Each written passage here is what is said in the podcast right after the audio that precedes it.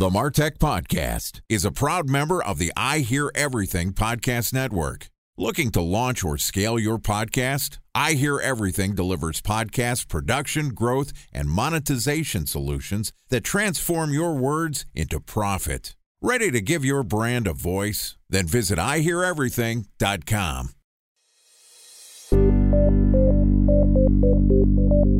From advertising to software as a service to data Across all of our programs and clients, we've seen a 55 to 65% open rate. Getting brands authentically integrated into content performs better than TV advertising. Typical lifespan of an article is about 24 to 36 hours. If we're reaching out to the right person with the right message and a clear call to action, then it's just a matter of timing. Welcome to the Martech Podcast, a Ben J. Shap LLC production. In this podcast, you'll hear the stories of world class marketers that use technology to drive business results and achieve career success. We'll unearth the real world experiences of some of the brightest minds in the marketing and technology space so you can learn the tools, tips, and tricks they've learned along the way. Now, here's the host of the Martech Podcast, Benjamin Shapiro. Welcome back to the Martech Podcast. This podcast is sponsored by Knit. Knit enables businesses of all sizes to reach their customers through audio ads on premium podcast content like CNN, Bleacher Report, and TMZ. The way Knit works is they're a dynamic ad insertion platform which allows you to choose the shows, geographies, and keywords you want to target with podcast ad. And since Knit is a self-service platform, there's no minimum order sizes to figure out if podcasting works for you. I'm a Knit customer and I can vouch that it's an incredibly easy, it's a cost-effective way to market your product or service. I've used it to market the Martech podcast. So if you're interested in learning about podcast advertising in general or the Knit platform, you can book a 30-minute strategy session with with me to learn about knit by clicking on the link in our show notes or by going to benjshap.com slash knit. That's K-N-I-T. So click the link in our show notes or head over to benjshap.com slash knit to schedule your podcast advertising strategy session with me to build your podcast audience with knit, bringing podcast advertising to the people. That's knit. Today, we're going to continue our discussion on how to leverage influencers and reviews to boost the visibility and credibility of your brand. Joining us is Joe Sinkwitz, who is the co founder and CEO of IntelliFluence, which is a SaaS tool that helps brands discover the right influencers for their products, pitch them, and get honest reviews that turn into sales. Prior to launching IntelliFluence, Joe worked at an SEO agency and a content marketplace, so he's got a wide set of experiences that have led us to him today. Yesterday, Joe walked us through the values of reviews and reputation management, and today he's going to give us his view of how to use influencers to drive reviews and other valuable marketing assets. Here is the second part of our interview with Joe Sinkwitz, the founder of IntelliFluence. Joe, welcome back to the Martech podcast. Always good to be here. It's great to have you back. Yesterday, we talked a lot about reputation and reviews, the importance of what people are saying about you in online forums. And today, I want to talk to you about what I think is the most interesting thing about IntelliFluence is that you're using influencers to create the reviews. Talk to me a little bit about what influencers are and why they are so valuable in terms of building a reputation. Probably the simplest definition is an influencer is anyone that you can get to tell the story for you. Therefore, by definition, your reputation is managed by these very people who are telling your story for you. So, by using influencers, you are ad hoc managing reputation just as a starter. Okay, so to me, that means influencers can really be anyone. You know, I think of influencers. You mentioned the Kardashians in our last conversation, which we published yesterday, and Kylie Jenner getting paid $700,000 to post about something on her Instagram feed to me, when I think of influencers, I think of people that are making tons of money because they have large following on social networks. And the way that you're describing it is influencers could be anybody who's talking about your product in any forum. How do I reconcile the difference of the stereotypical view of an influencer being one of the Kardashians and how you're describing it? Well, I think the chief concern is that almost everyone views influencers like you have been initially where they're the celebrity, they're the aspirational influencers. We want to be like them. The reality is that anyone with access to social media is technically an influencer. So the disconnect tends to be how do you find those specific individuals that represent your buying audience, get in front of them, work out a negotiation, and have them represent your product? Because that's going to be significantly more cost effective than trying to deal with a celebrity, especially if you're new to market. So let's go through the process of putting an influencer strategy together. To me, there's three things that stick out in my mind. The first is fit. Are they someone that's relevant to your brand? The second is accessibility. Can you engage with them and have a conversation? And the third one is reach. So, how do you think about building an influencer program that has people that are going to speak well of your product that you can get access to and also has a meaningful amount of reach? So, when they're actually doing the promotion, it has a business impact. So I'm going to cheat a little bit. I'm just going to reference IntelliFluence, the way that we do things personally, just to save time and effort. Beg, borrow, and steal. Yeah. So because we're a warm network, what that means is everyone that's in our system has signed up specifically to be there. As part of that sign up process for an influencer, they're letting us know what their category of interest is. I tried to guide them to say, think of it as a mashup between your dating profile and your resume. What do you like to do? And what do you actually do to make a living? That mixture of interests and experience make it a lot easier for a brand to find someone that is going to be the fit. So that takes care of that fit piece. It also takes care of the accessibility piece. Because if you're working with any sort of warm network, you're by definition working with someone that already want to work with someone like you.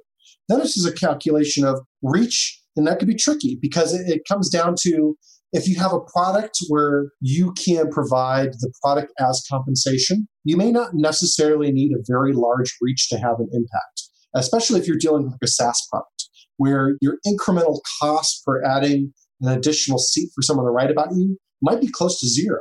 Therefore, everyone that's a categorical fit might be a good person to push out. Maybe you might limit to a certain number of people versus the overall reach and you know hierarchy of the highest lows.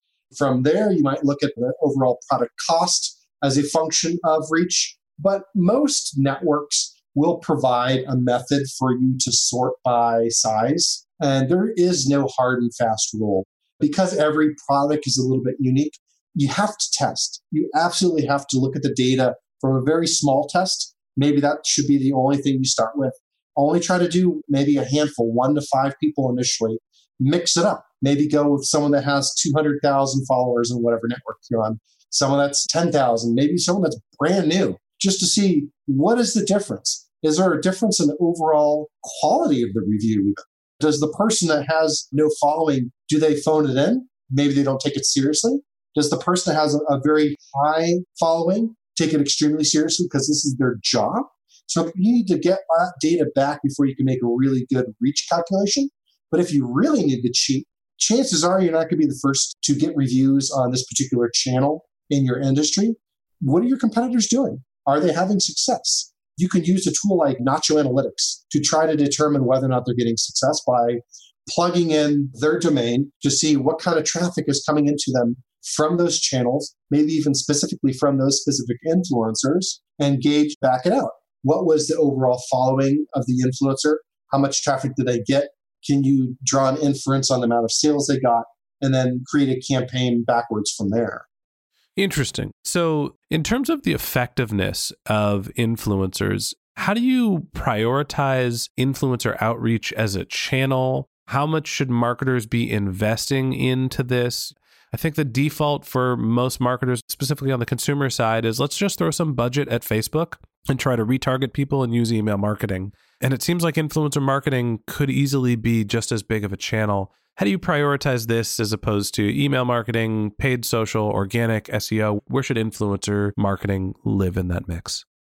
I think the difficulty of that question is the use case of influencer marketing actually touches upon search, it touches upon social. It really depends on the ultimate KPI for the individual and what they're trying to accomplish if I'm trying to do paid Facebook ads, I might always plug in influencers before I do my ad groups because I want to test to see which cohort ended up performing the best and then doing lookalike audiences on those individuals to kick off my ads to accelerate my success rate before the algorithm trains on what works and what doesn't. So from there, I might allocate 10 to 20% of my overall paid social budget on influencers. For organic search, it might actually be higher because I could use influencers to both create content that might live on my site, as well as content that lives external to my site that's pointing to my site. So I'm able to take care of content and links at the same time. I advocated, obviously, and I was the chief of revenue for CopyPress, which is the largest content creator in the United States. So I recognize that you could use influencers solely for your organic search purposes if you wanted to. I would probably say that's going to be rare. I'd say probably up to like a third of overall budget being spent on influencers. And that's probably going to end up skewing for organic search purposes, primarily for the acquisition of links. Simply because if you're able to get individuals that are in your category writing about you, that means they're probably going to be writing about you on channels relevant to your site. It's not just a matter of getting links that count and they're going to work for you, but the traffic from those links might also end up converting as well. So I could see people would overweight budget towards that. A special thanks to our presenting sponsor, Mutinex. Ready to take your team from I think to I know? Then join brands like Samsung, ING, and Asahi who make better marketing decisions with Mutinex. Mutinex Growth OS, the marketing mix modeling platform that makes measuring ROI fast, easy, and cost effective. Request a demo at mutinex.co. That's M U T I N E X.co. Time for a one minute break to hear from our presenting sponsor, Mutinex. In 1919, John Wanamaker said, Half the money I spend on advertising is wasted. I just don't know which half. Well, the advertising landscape has changed since then, and instead of reaching your audience on two channels, you're probably reaching them on 20. Turns out John didn't know how easy he had it. But that doesn't mean that you should give up on striving towards marketing effectiveness.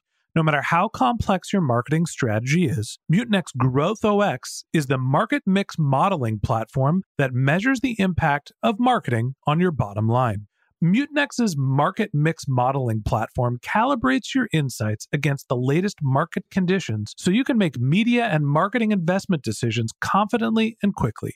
Ready to take your team from I think to I know? Then join brands like Samsung, ING, and Asahi who make better marketing decisions with Mutinex. Mutinex Growth OS. Your best decision starts here. To learn more about Mutinex, go to mutinex.co. That's M U T I N E X dot co. Okay, here's the rest of today's interview.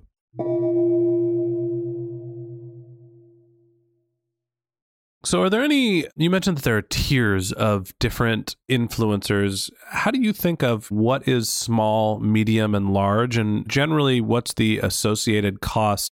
Let's exclude the idea of giving your product away for free and just build that into cost, even though it's not necessarily money that's being exchanged hands. How do you think of what to pay for an influencer of a specific size? What are the general ranges, small, medium, and large? A marketer's favorite answer it depends. And it really really depends by industry. It depends by medium as well. So if you look at getting a small influencer on twitter maybe it's someone that has fewer than 5000 followers i would view that as a small influencer. How much work is required for the actual influence? It might be something as simple as a picture of the product and 280 characters. Well that's really different than youtube where 5,000 subscribers on YouTube feels like it's more, as well as the amount of work that goes into creating a video is significantly higher. So you're going to, have to pay them more. Paying for a small tweet might be something as low as like $10. Paying for a smallish YouTube video, you might not be able to get anything for less than 100. That's where that discrepancy comes into play. Now I'll see individuals that have over like an aggregate of a million followings I view that in terms of add up their Facebook, Instagram, Twitter, YouTube, whatever it might be. If it's around a million or more, chances are they're charging a thousand bucks and above per post. And usually they're going to post it in most of their channels for their own purposes as well as to help you out because there is that reach. Going back to the compulsion marketing from yesterday, If the audience sees it on YouTube and then sees it again on Twitter and Facebook, there's that repetition aspect of it. But over a million, you're probably paying over a thousand easily. If it's under a million to say like 20,000, you're probably paying anywhere between 50 and a thousand. Under that, you can get away paying 50 and below. But again, it depends on industry. The more saturated an industry is with influencers, the less you have to pay because there's a competition to drive the price down. Just like with anything, when you're in an industry where there are fewer people and more valuable relationships, your CPAs are going to go up. It's expected that you're going to spend a bunch more marketing a $10,000 a month subscription for a SaaS tool than if you're going to be selling a widget on Amazon. Those are two different buyers, different buyer journeys. Lots more has to go into that conversion. But I do appreciate you actually giving numbers and a range Tell me a little bit how I should think about influencer marketing in terms of where it fits in the funnel. Do you think influencer marketing is best for lead generation? Is it a conversion tool? Is it used multiple times throughout the buyer flow? Talk to me about your thoughts of where it should be used. Absolutely. So I've seen it used all over the funnel. I see it used primarily top of funnel, especially as brands are launching and they're trying to build awareness for something. However, in certain channels for influencer marketing, it's very much like direct response, where you're getting in front of an individual that has already recognized they have a need for the product and they're purchasing. One of the companies that made me even aware of influencers to begin with is a company out of Australia by the name of Frank Body. It's a cosmetic type brand based on coffee grounds. And I am a guy that wears t shirts and exercise shorts every day. I am so far removed from that world that I don't understand it. But they built their entire empire off of Instagram, just the product and the description, a link to purchase the product. So it acted as a direct response channel for them. They treated it almost like it's Facebook ads or AdWords, which is lower funnel. People are searching for the product, they're coming across a post related to the product. So I do see in some cases where it's lower funnel but it also depends a lot on what your actual product is. If you're doing B2B SaaS high dollar product, you're almost certainly going to be higher in the funnel for influencer marketing. You're going to be looking at using this as like drive the awareness, get them to get into the lead flow somehow so you can nurture that lead over over email or demos and that sort of thing. If it's going to be more of a transactional nature product where it's a lower cost, then it's going to be a lot lower in funnel usually. Tell me about the analytics of tracking influencers. How do you gauge the reach that an influencer have when they post content related to you and how are you measuring that all the way through to ROI? It is so tricky and again it depends a lot by the medium itself. Some mediums are easier than others for us to scrape. So scraping Twitter is not very hard. You could see what type of following an individual has what type of engagement they might have in terms of likes and comments. That's fairly straightforward.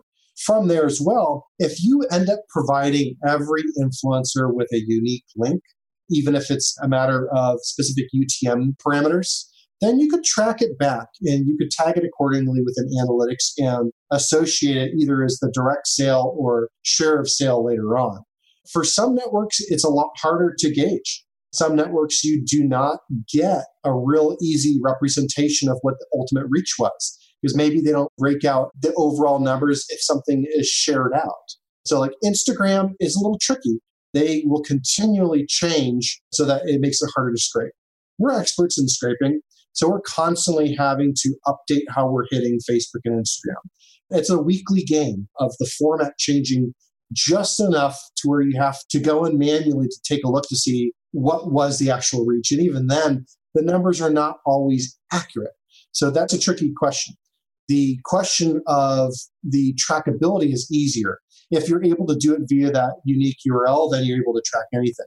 If you're not able to do it that way, then what you want to do is provide some sort of coupon code that is specific to the influencer as a means to track maybe not necessarily all the sales associated with that influencer, but at the very least what their overall influence was. Because if that coupon code gets shared around and it makes its way through the web and you know, people are purchasing, at the very least you're able to say, this exists because of the initial activity.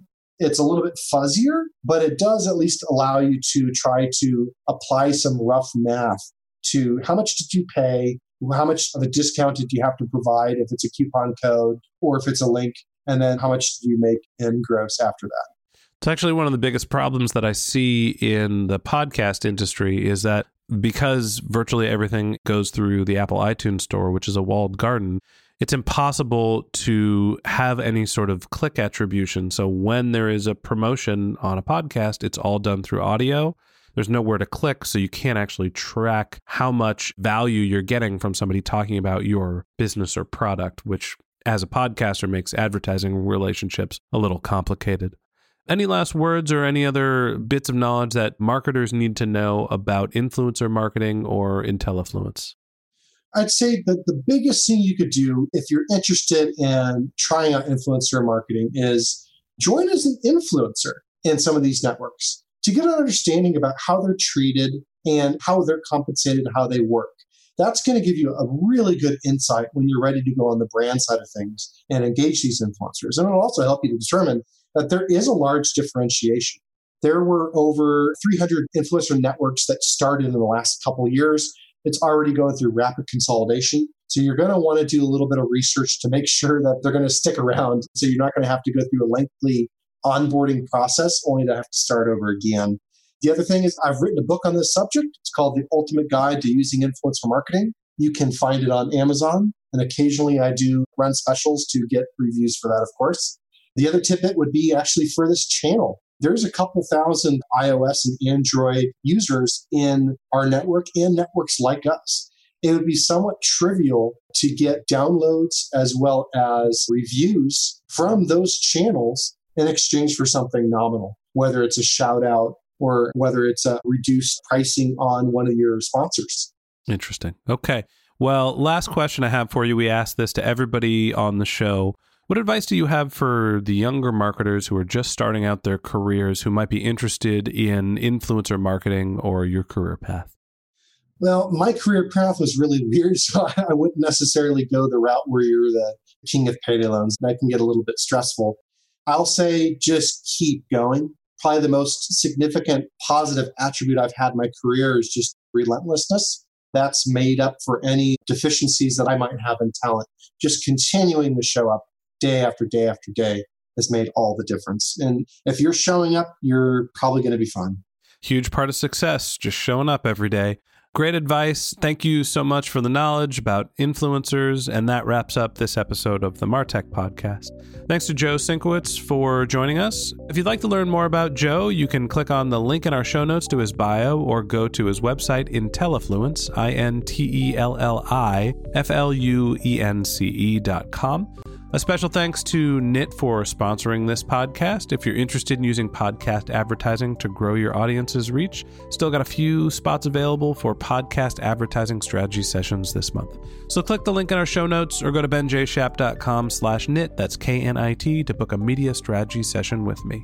If you're a subscriber to the Martech podcast, thank you for being a member of our community. If you have questions, comments, if you'd like to be a guest on the show, go to benjshap.com slash question and you can leave me a voicemail. And if you have a question that you'd like to be answered on the Martech podcast, we will include the recording of your voice on the show.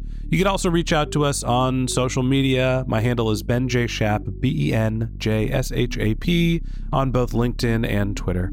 If you haven't subscribed yet and you want a weekly stream of marketing, technology, knowledge in your podcast feed, we've got some great episodes lined up over the next few weeks. So hit the subscribe button in your podcast app and we'll be back in your feed in no time. Okay, that's it for today. But until next time, my advice is to just focus on keeping your customers happy.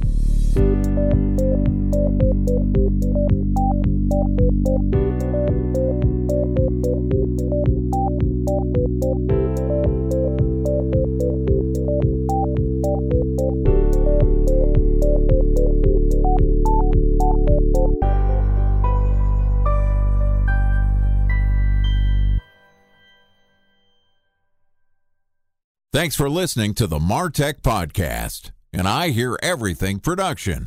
Looking to launch or scale a podcast like this one for your brand? Then visit iheareverything.com.